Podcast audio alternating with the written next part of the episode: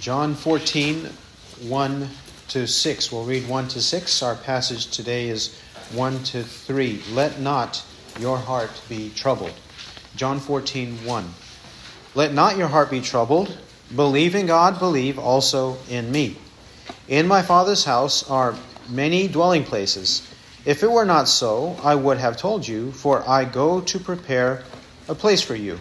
And if I go and prepare a place for you, I will come again and receive you to myself, that where I am, there you may be also. And you know the way where I am going. Thomas said to him, Lord, we do not know where you are going. How do we know the way? Jesus said to him, I am the way and the truth and the life. No one comes to the Father but through me. Amen. Let's pray. Heavenly Father, thank you for your holy word. We pray that you will teach us and guide us into all the truth by your Holy Spirit of truth. In the name of Christ, who is the truth. Amen. In John 14, this is now a second section where Christ is trying to assure them that he is departing, but he's not departing to their disadvantage, but he's departing to their advantage. Remember in chapter 13, Christ has taught them three main lessons. One, to glorify God. Two, to love and serve one another. And then number three, that he was going to depart. The disciples, first it's Simon Peter, and then we will see that it is Thomas, that they both are focused on Christ departing and wanting to be with Christ when he departs. They are focused on that one fact. Now, that focus is not necessarily a wrong focus, or that's not a wrong concern in and of itself. We understand that we all want to be with Christ.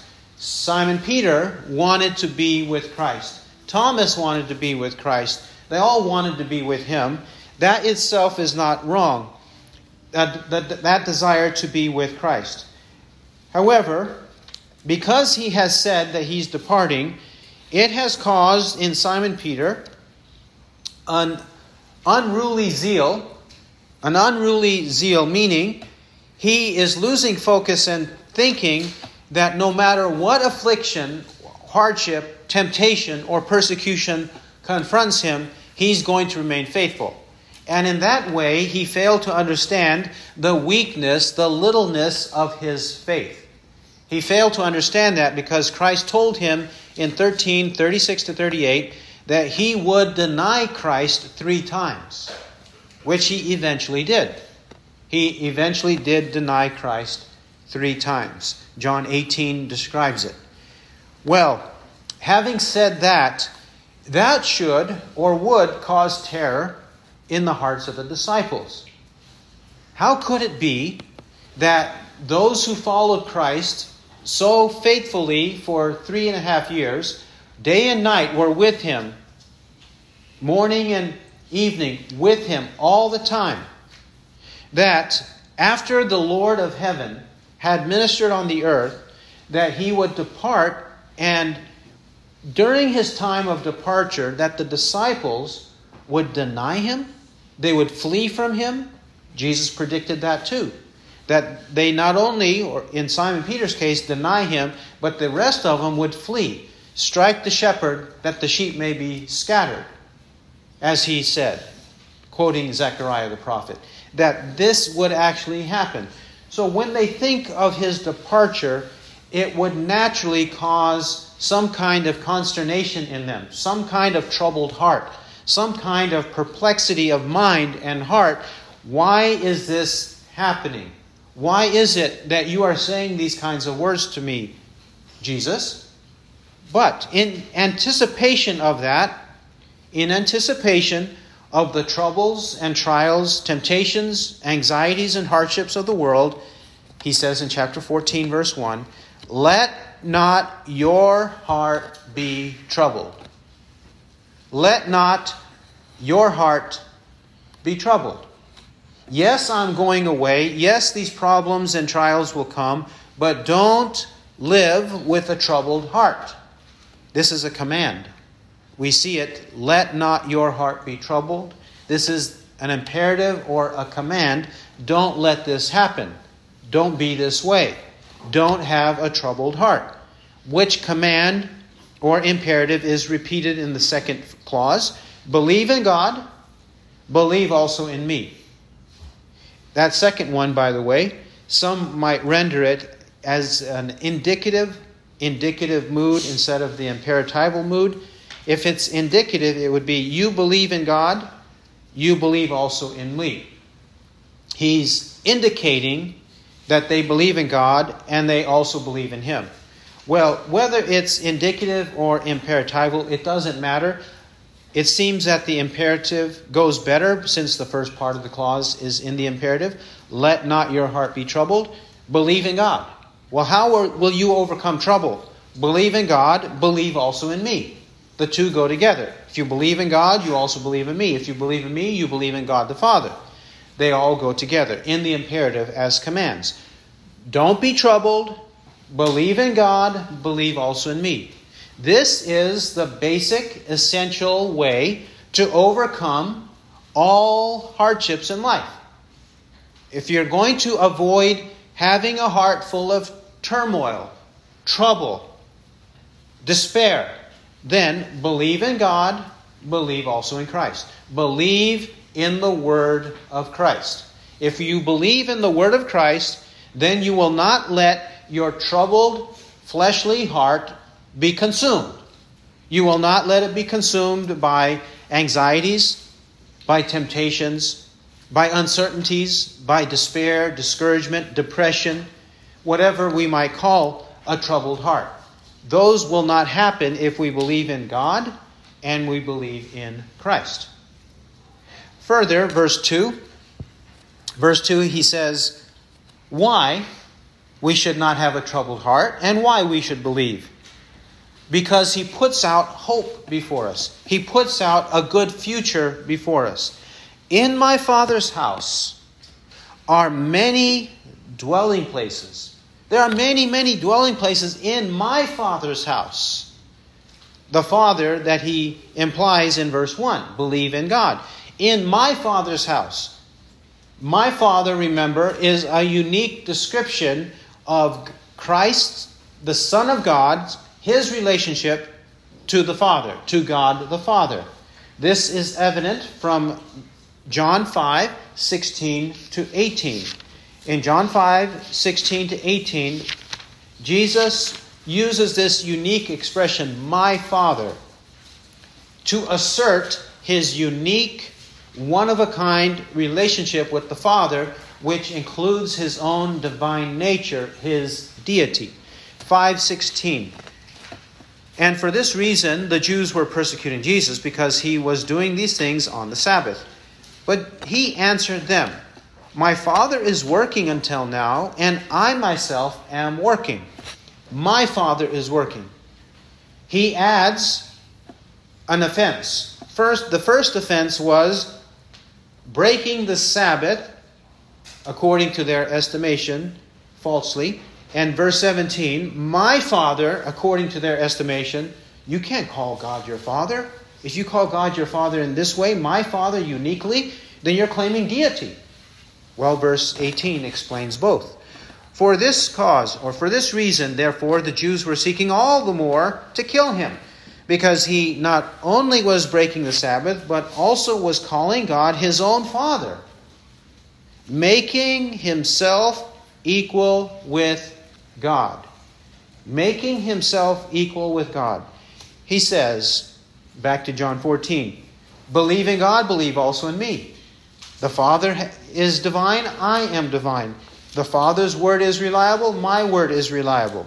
And what does my word entail? Verse 2 In my Father's house are many dwelling places. Many dwelling places prepared in my Father's house. If it were not so, I would have told you. I'm telling you the truth. I would have told you if it's not that way. You know I am a truthful preacher and teacher. I would have told you otherwise. For I go to prepare a place for you. I'm going away, and I'm going to prepare a place for you. Now, in reality, God does not need to labor. He does not need a year or 10 years or a 100,000 years to labor and make sure that there's enough houses and dwelling places in heaven. He's not like that. But he's using a figure of speech to say, I am going as a forerunner and I'm going there to receive you so that when you reach there, you will see me there. I go to prepare a place for you. He uses an analogy or figure of speech to say, I am going in advance, and when you reach there, I will already be there, and everything will be ready for you. He's putting out hope and a positive future before them. Verse 3 And if I go and prepare a place for you, if I go and prepare a place for you, I will come again. We could also say, And if I go and prepare a place for you, then I will come again and receive you to myself, that where I am, there you may be also. Since I mentioned preparing a place for you, if I go and prepare a place for you, what's the purpose of preparing a place for you unless I come again, receive you to myself, that where I am, there you may be also? Why would I tell you that I'm going to prepare a place unless I'm coming again to receive you to myself? So the two of us, or all of us, will be in the same company. And when we are in the same company, where I am, that is, where he is between his first and second comings, in that period of time, when he comes again, he's going to take us to be with him. This is the doctrine of the second coming. He will come again. He says in verse 3 I will come again. The doctrine of the second coming. His first coming is his incarnation when he performed miracles, lived righteously, died on the cross unjustly, and then was raised from the dead three days later, ascended into heaven 40 days later.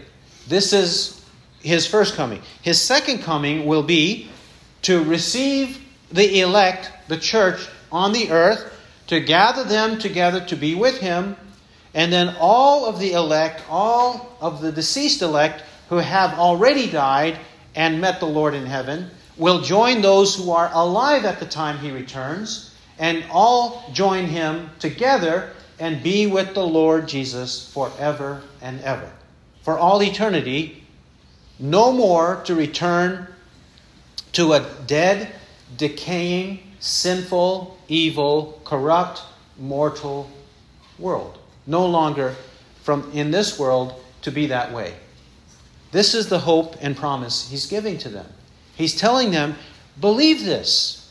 This is what will help you overcome troubled hearts. Believe in the promises of God, which are yes and amen in Christ. Believe in those promises of God, and don't let the troubles of the world, the temptations of the world, create anxiety, depression, discouragement, dismay. Don't let that happen. Press on and press forward because of the things that Christ has promised for those who love Him. All that God has promised for those who love Him. 1 Corinthians 2 8 and 9. Let's review this in greater detail now. Verse 1. He says, let not your heart be troubled. We've already said, why would it be troubled? Well, he has intimated that he is leaving. He has said that he is leaving. He's leaving this world. He repeats this in chapter 14. Chapter 14, verses 25 to 29. John 14, 25. These things I have spoken to you while abiding with you, while remaining with you, which implies I'm not going to remain with you. Verse 26 But the Helper, the Holy Spirit, whom the Father will send in my name, he will teach you all things and bring to your remembrance all that I said to you. Peace I leave with you, my peace I give to you. Not as the world gives, do I give to you. Let not your heart be troubled, nor let it be fearful. You heard that I said to you, I go away, and I will come to you. If you loved me, you would have rejoiced, because I go to the Father, for the Father is greater than I. And now I have told you before it comes to pass, that when it comes to pass, you may believe. He tells them in advance about matters that are about to occur, that when they do occur, they might believe his word. He is going to leave them, yet not leave them alone. The Holy Spirit will come, the Holy Spirit will help them and guide them. And he also will leave them with peace, verse 27. Peace, not as the world gives. The world gives a superficial and temporary, false and phony peace. His peace is the peace that lasts forever. It is genuine, it is real, it's enduring, it will last forever. Therefore, we should not have troubled hearts, even if we have the thought that the physical Christ is not with us. Well, this requires faith. If the physical Christ is not with us, then we have to see the invisible Christ, not the visible one, but the invisible one through faith. Chapter 6. Chapter 6, verses 66 to 69. 666. John 6, 66. Through the eyes of faith, we should be like this. 666. As a result of this, many of his disciples withdrew and were not walking with him anymore. Jesus said, therefore, to the twelve, You do not want to go away also, do you? Simon Peter answered, Lord, to whom shall we go? You have words of eternal life. And we have believed and have come to know that you are the Holy One of God. There were others, while Christ was ministering on the earth, who had the audacity to hear hard words from Christ and then walk away from Christ. They followed him for a while, temporarily, and then they walked away. They withdrew and were not walking with him anymore. So Christ sees, and even his disciples see, masses of people turn away and walk away. And he challenges the twelve. You do not want to go away also, do you? Do you want to part from me? My physical presence, like all the rest do? Simon Peter correctly says, Lord, to whom shall we go? You have words of eternal life. We're not going to go elsewhere. We're not going to trust in ourselves. We're not going to trust in somebody else. We're not going to go to another religion. We're not going to go to another nation where they have no word of life. We're not going to go there. We're going to stay with you, stick with you. And we have believed and have come to know that you are the Holy One of God. We believe this. We know there's nowhere else to go. We know that. So we're not going to do that. That's the kind of faith, belief, that Simon Peter and the eleven had. Not all twelve. Christ challenged the twelve, knowing full well one of the twelve, verse 70, 70 to 71. Jesus answered them, Did I myself not choose you, the twelve, and yet one of you is a devil? Now he meant Judas the son of Simon Iscariot, for he, one of the twelve, was going to betray him. He would eventually be, Judas would eventually be like the many disciples of verse 66. The many disciples of verse 66 manifested their unbelief at that time and wanted no allegiance, proximity, faith in Christ.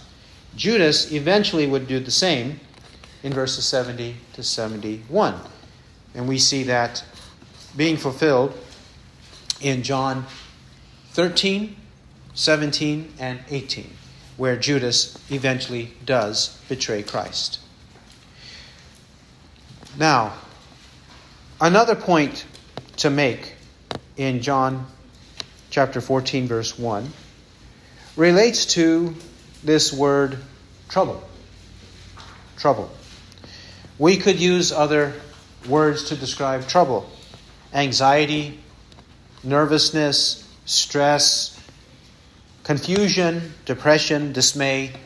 These are words that might be used to describe a troubled heart. A heart that is not content, a heart that is not at peace.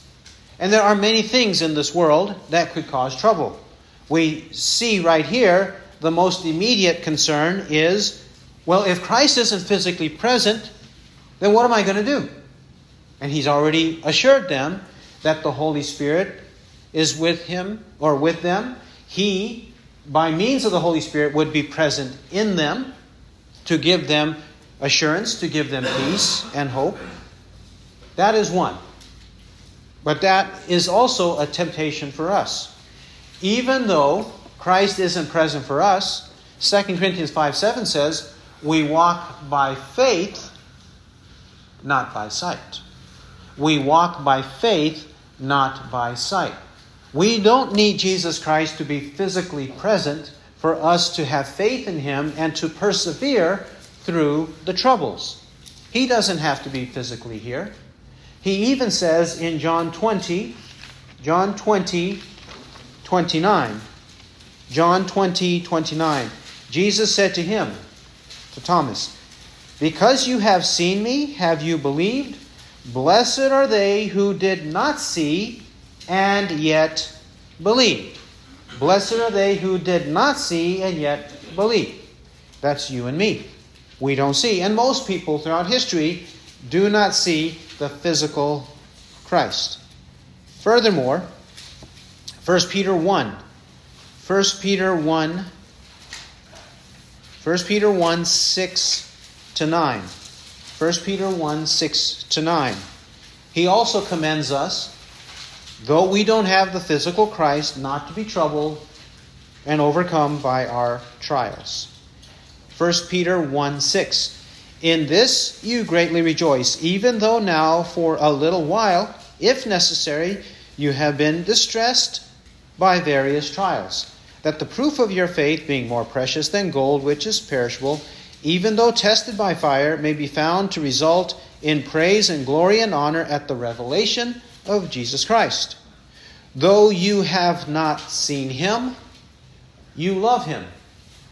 And though you do not see him now, but believe in him, you greatly rejoice with joy inexpressible and full of glory obtaining as the outcome of your faith the salvation of your souls. So, no worries, no trouble, no anxiety, though we don't see Christ physically. We are blessed and will be blessed with that presence of Christ upon his return. We will see him then. So, the physical presence of Christ may cause or absence of Christ may cause trouble. It should not cause trouble. Another reason we might have troubled hearts is in Psalm 73. Psalm 73.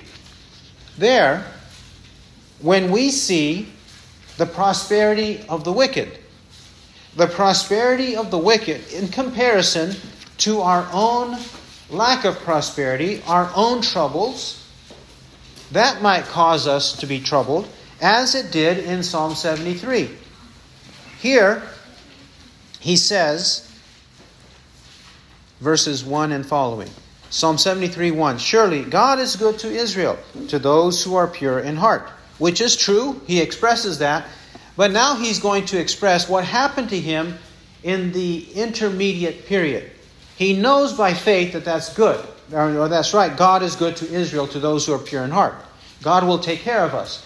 But he's describing his journey through life and, and what troubles he sees. He understands it here at the beginning, and he also understands it at the end. 25 to 28. Whom have I in heaven? 25. Whom have I in heaven but you, and besides you I desire nothing on earth. My flesh and my heart may fail, but God is the strength of my heart and my portion forever. For behold, those who are far from you will perish. You have destroyed all those who are unfaithful to you. But as for me, the nearness of God is my good. I have made the Lord God my refuge, that I may tell of all your works. At the beginning and at the end of the psalm, he understands in true faith what the reality is. However, meantime, he observes in life and his flesh rises up and causes trouble for him. What does his flesh do? Verse 2. 73 2. But as for me, my feet came close to stumbling, my steps had almost slipped. For I was envious of the arrogant as I saw the prosperity of the wicked. For there are no pains in their death, and their body is fat. They are not in trouble as other men, nor are they plagued like mankind. Therefore, pride is their necklace, the garment of violence covers them. Their eye bulges from fatness, the imaginations of their heart run riot. They mock and wickedly speak of oppression. They speak from on high. They have set their mouth against the heavens, and their tongue parades through the earth. He's envious of the good, unmovable, blessed condition of the wicked. They, their body is fat and their eyes are fat. Their imaginations run riot. And they even mock at the wicked. They mock at us. Uh, I'm sorry. They, they, they, the wicked, they mock at the righteous. The wicked mock at us, the righteous. And they even taunt God. Verse 9 They have set their mouth against the heavens, and their tongue parades through the earth. They mock and taunt God and say in verse 11, they say, How does God know? And is there knowledge with the Most High? These are the people who are at ease, and when we see them at ease, prospering in their wicked ways, we wonder is it worth it to be a Christian? Is it worth it to believe in Christ? Is it worth it to give up my old life, my sins? Are they better off than I? Will they be better off than I? This is the temptation we often face, and it troubles our hearts. But what should we do? What should we do? 15, 15 to 20. If I had said, I will speak thus, behold, I would have betrayed the generation of your children. When I pondered to understand this, it was troublesome in my sight. Until I came into the sanctuary of God, then I perceived therein. That's the key right there. When he considered, when he pondered this, when he meditated on these facts of life, the distinctions of life between us and them, he says he was reconciled, he understood he came to understand or to have sober mindedness on this matter when he came into the sanctuary of God. When he came to worship God, then he was reminded of the character of God. He was reminded of the Word of God. He was reminded of the judgments of God. He was reminded of the promises of God for his people, to his people. He was reminded of these truths. And verses 18 and 20, 18 to 20. Surely you set them in slippery places. You cast them down to destruction. How? They are destroyed in a moment. They are utterly swept away by sudden terrors. Like a dream when one awakes, O Lord, when aroused, you will despise their form. The troubled heart is brought to peace and comfort, understanding that God is a God of justice. One day, suddenly, they will be punished. Therefore, I can have assurance I have received the mercy of God, they receive the justice of God. God will take care of their dirty deeds on the day of judgment. Meantime, I am to remain faithful without a troubled heart, believing in God and the Word of God. That's one reason for trouble. Another reason is found in Matthew 6. Matthew 6, 25 to 34. Matthew 6, 25 to 34. Anxiety over life. What I shall eat, what I shall drink. anxiety over life. 625. For this reason I say to you, do not be anxious for your life as to what you shall eat or what you shall drink, nor for your body as to what you shall put on. Is not life more than food, and the body than clothing? Look at the birds of the air, that they do not sow, neither do they reap, nor gather into barns, and yet your heavenly Father feeds them. Are you not worth much more than they? And which of you, by being anxious, can add a single cubit to his life's span? And why are you anxious about clothing? Observe how the lilies of the field grow. They do not toil, nor do they spin. Yet I say to you that even Solomon in all his glory did not clothe himself like one of these. But if God so arrays the grass of the field, which is alive today and tomorrow is thrown into the furnace, will he not much more do so for you? O you of little faith? Do not be anxious then, saying, What shall we eat? Or what shall we drink? Or with what shall we clothe ourselves? For all these things the Gentiles eagerly seek. For your heavenly Father knows that you need all these things. But seek first his kingdom and his righteousness, and all these things shall be added to you. Therefore, do not be anxious for tomorrow, for tomorrow will care for itself. Each day has enough trouble of its own. Why are people anxious about eating and drinking and life and what's going to happen tomorrow? Because they're not thinking about the loving care of our Heavenly Father. They're not considering His loving care for His people, who are not only His people, which is the main reason, but also they are humans and not birds, and they're not plants. God cares more for humans than birds and plants, right? More than animals and the rest of nature. He cares more for us, but especially we are His people. We are the ones who belong to our Heavenly Father, verses 26 and 32. We are the ones also who are in His kingdom, who are encouraged to seek first His kingdom and His righteousness, and all these things shall be added to you. So, whether it is employment, whether it is uh, politics, these are the, the main reasons. Employment and politics are the main reasons why people are anxious about the next day. What's going to happen tomorrow? What's going to happen next week? What's going to happen next month, next year? Will I have the ability to maintain my life the way it is now or and even to even improve my life? Will my children and grandchildren have a better life than I have now? That's what we all desire. Well, he says, do not be anxious about our life. He's not saying don't be responsible. He's not saying don't work. Of course, we're supposed to work. We're supposed to work the next day and today. And of course, we should plan for the future in re- relation to our own employment, the employment of our children and grandchildren, the situation in our country where we live. We should be concerned in the proper sense of the word, but not anxious like this, not like men of little faith that God will not take care of us. Certainly, He will take care of us. Another example from Matthew is taken from Matthew chapter 10. Matthew chapter 10. 10, 16. Matthew 10, 16. 16 it actually goes from 16 to 39.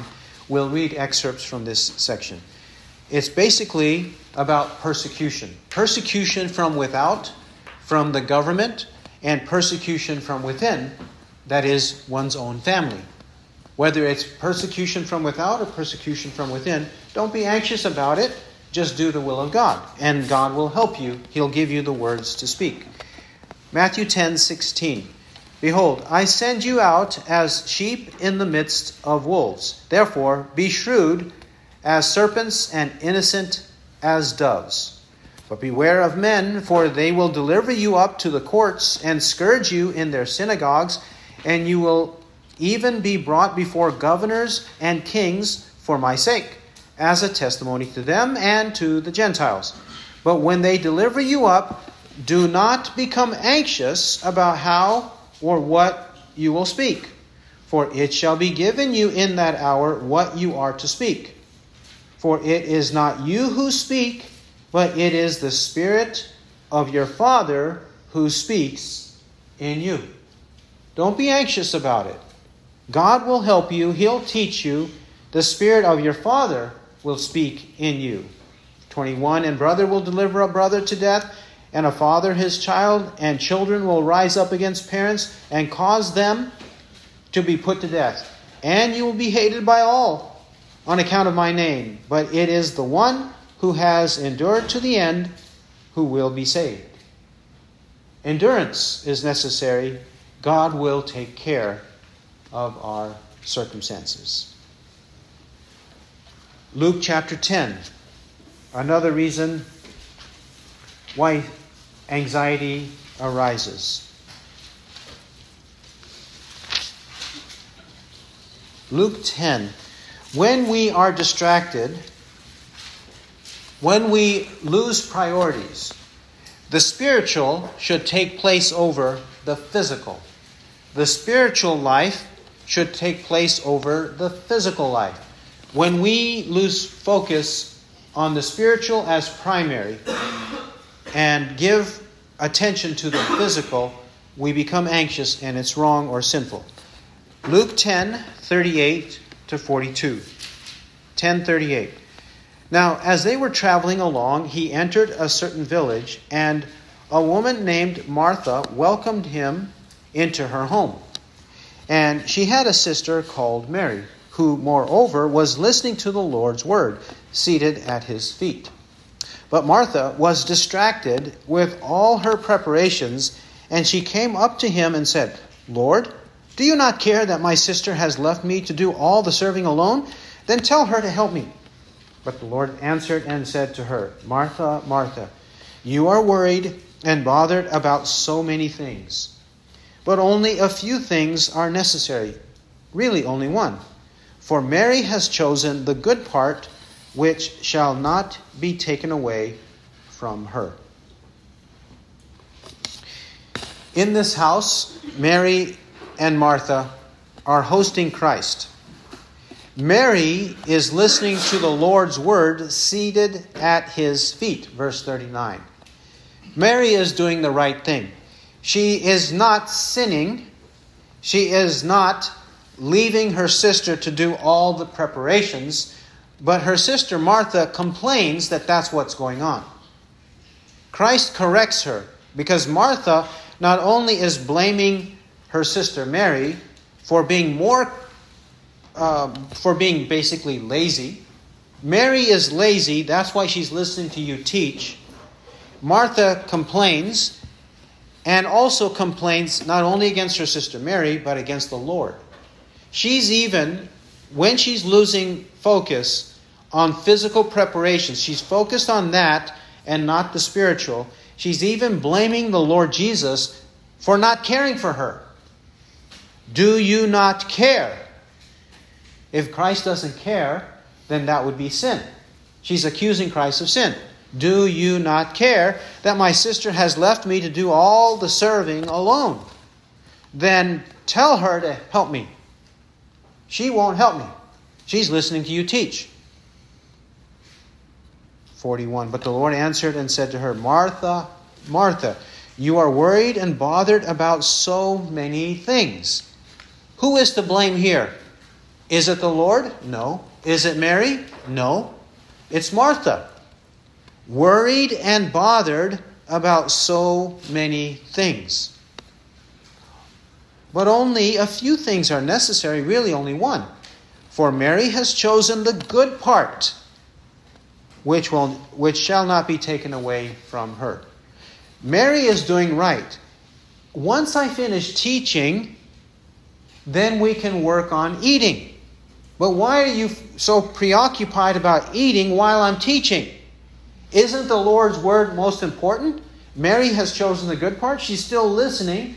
But why did you get up? Or why did you never even come and sit over here in the first place? We don't know what, exactly happened, but you're not here. You're over there, here, there, in the kitchen, doing whatever. You're not listening to the Lord's word, my word. Mary understands that this is rare. Mary understands that this will not happen always. Mary understands that I'm going to depart. I won't be here all the time. Why don't you understand it? Losing priorities, mixed priorities, not understanding what is right and what is wrong. And one more example we find in James chapter 1. James chapter 1.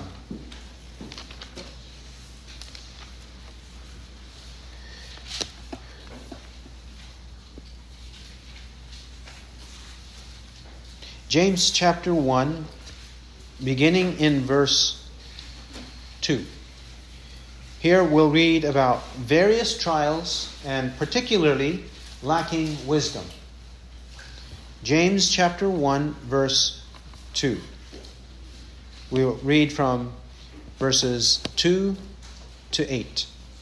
Consider it all joy, my brethren, when you encounter various trials, knowing that the testing of your faith produces endurance.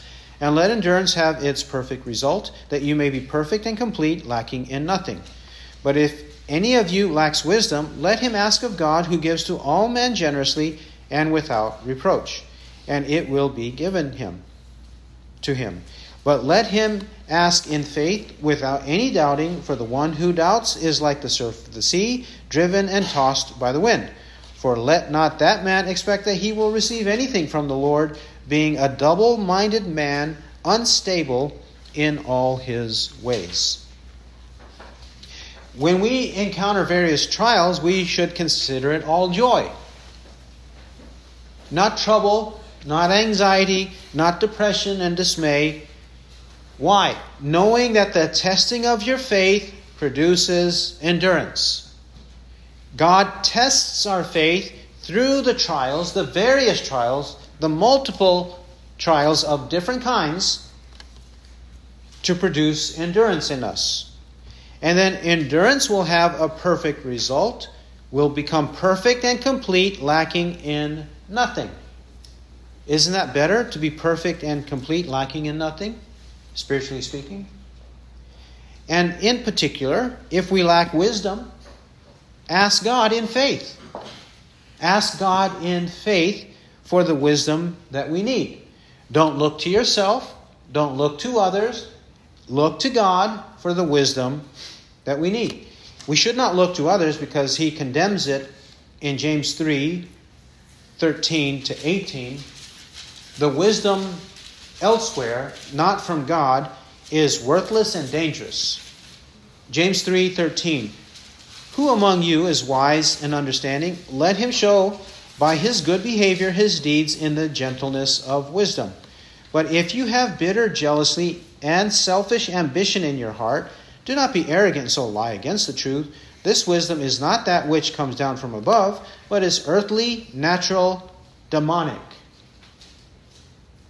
For where jealousy and selfish ambition exist, there is disorder and every evil thing. But the wisdom from above is first pure, then peaceable, gentle, reasonable, full of mercy and good fruits, unwavering, without hypocrisy. And the seed whose fruit is righteousness is sown in peace by those who make peace. Instead of being tossed here and there by the wisdom of men, which is earthly, natural, demonic, seek God's wisdom, where we will have stability of faith, single mindedness, not double mindedness, stability, not instability in all our ways. These are just a few examples in Scripture of how our hearts might be troubled.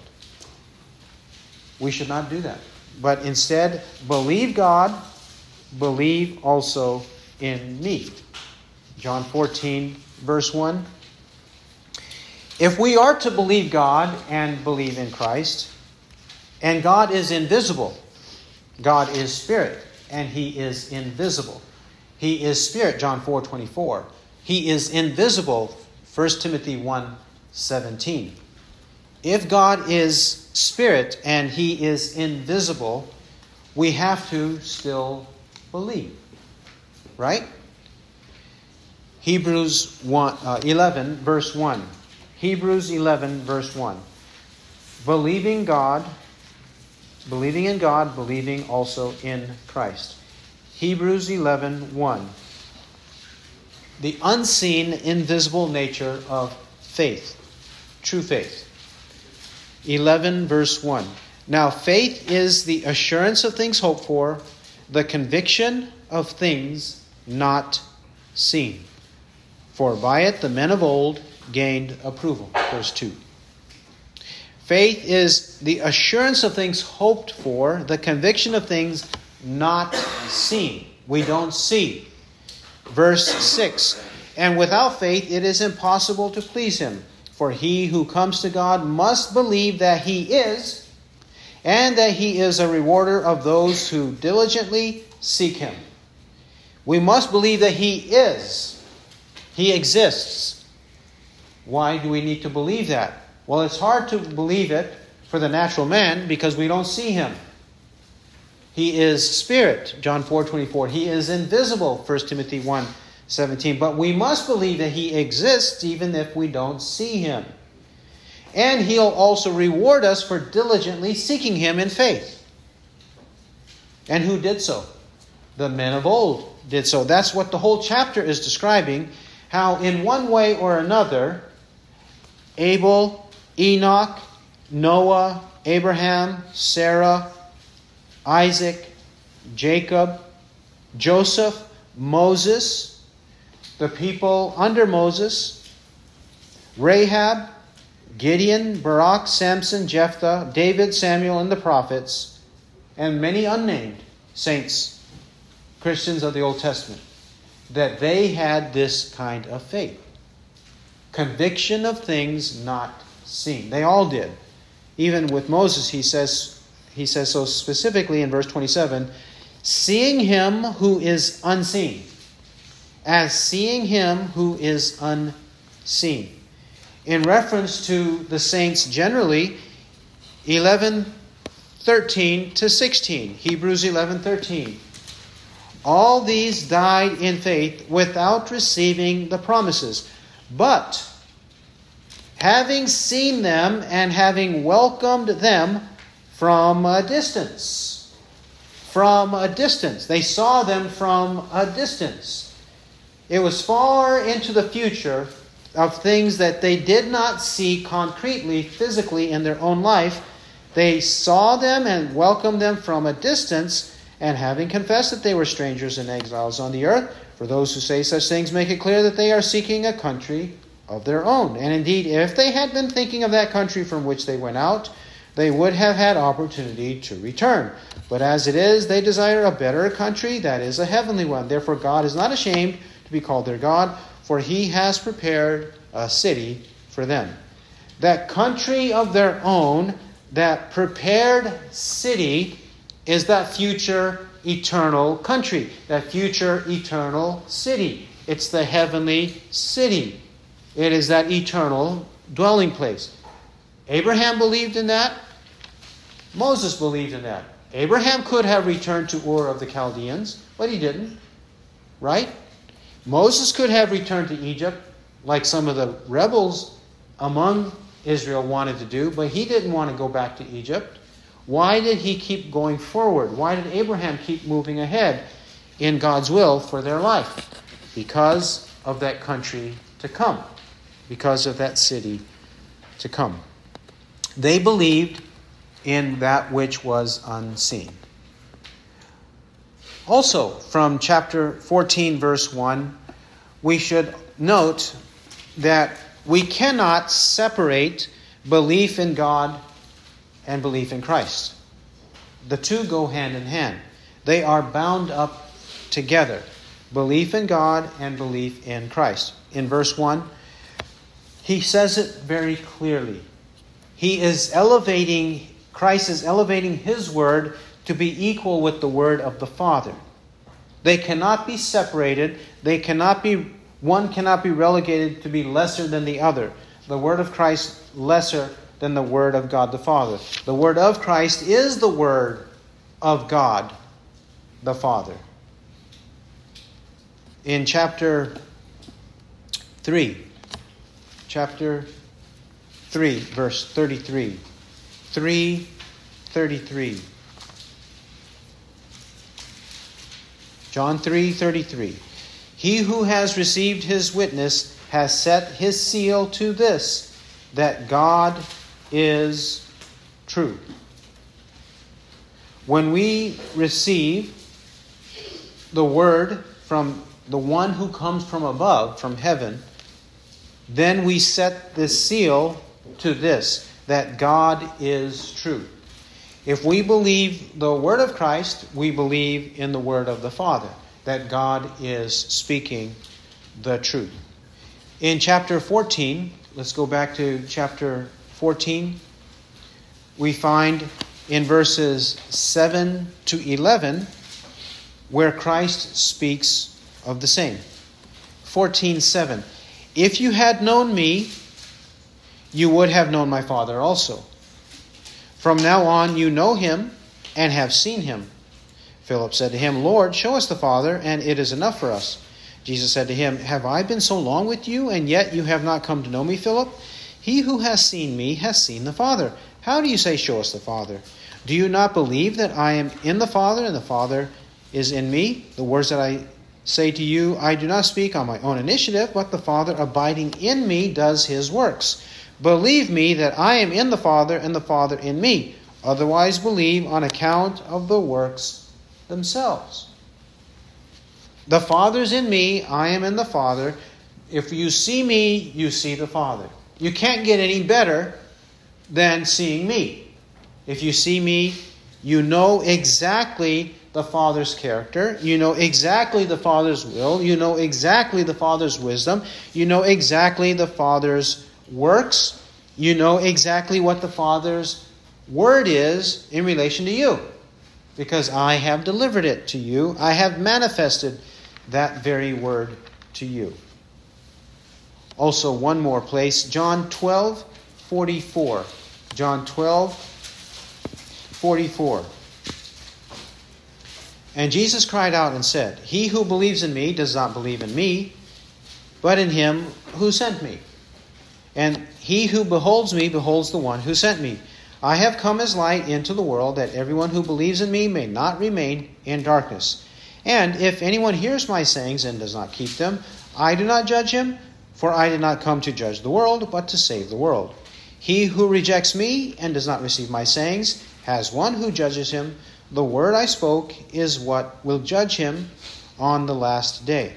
For I did, did not speak on my own initiative, but the Father himself who sent me has given me commandment what to say and what to speak. And I know that his commandment is eternal life. Therefore, the things I speak, I speak just as the Father has told me. There is no way, having read these verses, to separate the words of Christ from the words of the Father. Acceptance of Christ and acceptance of the Father. Rejection of Christ and rejection of the Father. There is no way to separate these two persons of the Trinity, the Father and the Son. This is a temptation. It is a sore temptation, but it's also a destructive temptation that has eternal consequences whenever we are tempted to separate Christ from the Father. This happens daily to us because of the world, the flesh, and the devil. But it also manifests itself in certain false doctrines that we encounter day by day. To separate the God of the Old Testament from the God of the New Testament. The God of the Old Testament is God the Father, the God of the New Testament is more seen in the face of Christ. And the face of Christ is always gentle, always loving, always gracious, always merciful, always compassionate. He's always bending over backwards for anybody and everybody.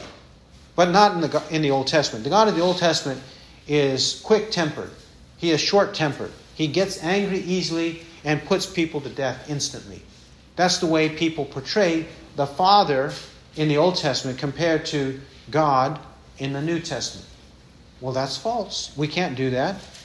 Believe in God, believe also in me. It's one and the same. The Father in the Old, the Father in the New. The Son in the Old, the Son in the New. In fact, Psalm 2:12 says that the Son's wrath may soon be kindled. So take refuge in him. Kiss the Son and take refuge in him. It's the same. The, the picture of God is the same, Old Testament and New Testament. Also, people seek to make a distinction between God of the old and God of the new in order to justify their sins. Because if God is always loving and gentle in the New Testament, then he won't punish me for my sins. I can live as, as I please and still call myself a Christian. I can live in my sins now, love my sins now, and also go to heaven for all eternity. That's not how it works. Jesus himself says in John 14, 15, If you love me, you will keep my commandments. If you love me, you will keep my commandments. And John 17, 17, Sanctify them in the truth, your word is truth. Sanctification or holiness comes from the word of truth, the word of Christ, taught here in Scripture. So this separation should not ever happen. And also, it happens because people want to believe in universalism and inclusivism, in religions outside of direct, accurate knowledge of the Word of Christ in the Scripture. They want to believe that people in other places in the world who have a nominal Christianity, a very ritualistic and nominal, ignorant Christianity, and people in the world who believe in other religions, world religions, false religions, that they somehow, because they are good enough, they avoid certain heinous crimes and sins, they follow their own religions faithfully, wholeheartedly, with great zeal, that they are fine between them and God. And God will, in His great love and mercy, because He loves all people equally, He will allow them to enter into heaven for all eternity. But that's not how it works. That's why Jesus says, even in John 14, I am the way and the truth and the life. No one comes to the Father but through me. It's necessary to come to the Father through Christ. Believe in God, believe also in Christ, in the Word of Christ. This is why the Scripture emphasizes preaching the truth of the Word of Christ. So faith comes from hearing, and hearing by the Word of Christ. Let's not have a troubled heart, but believe in God, specifically, believe in God the Father through the Son of God, Christ, our Lord and Savior. Believe in His Word. He who has ears to hear, let him hear what the Spirit says. Amen.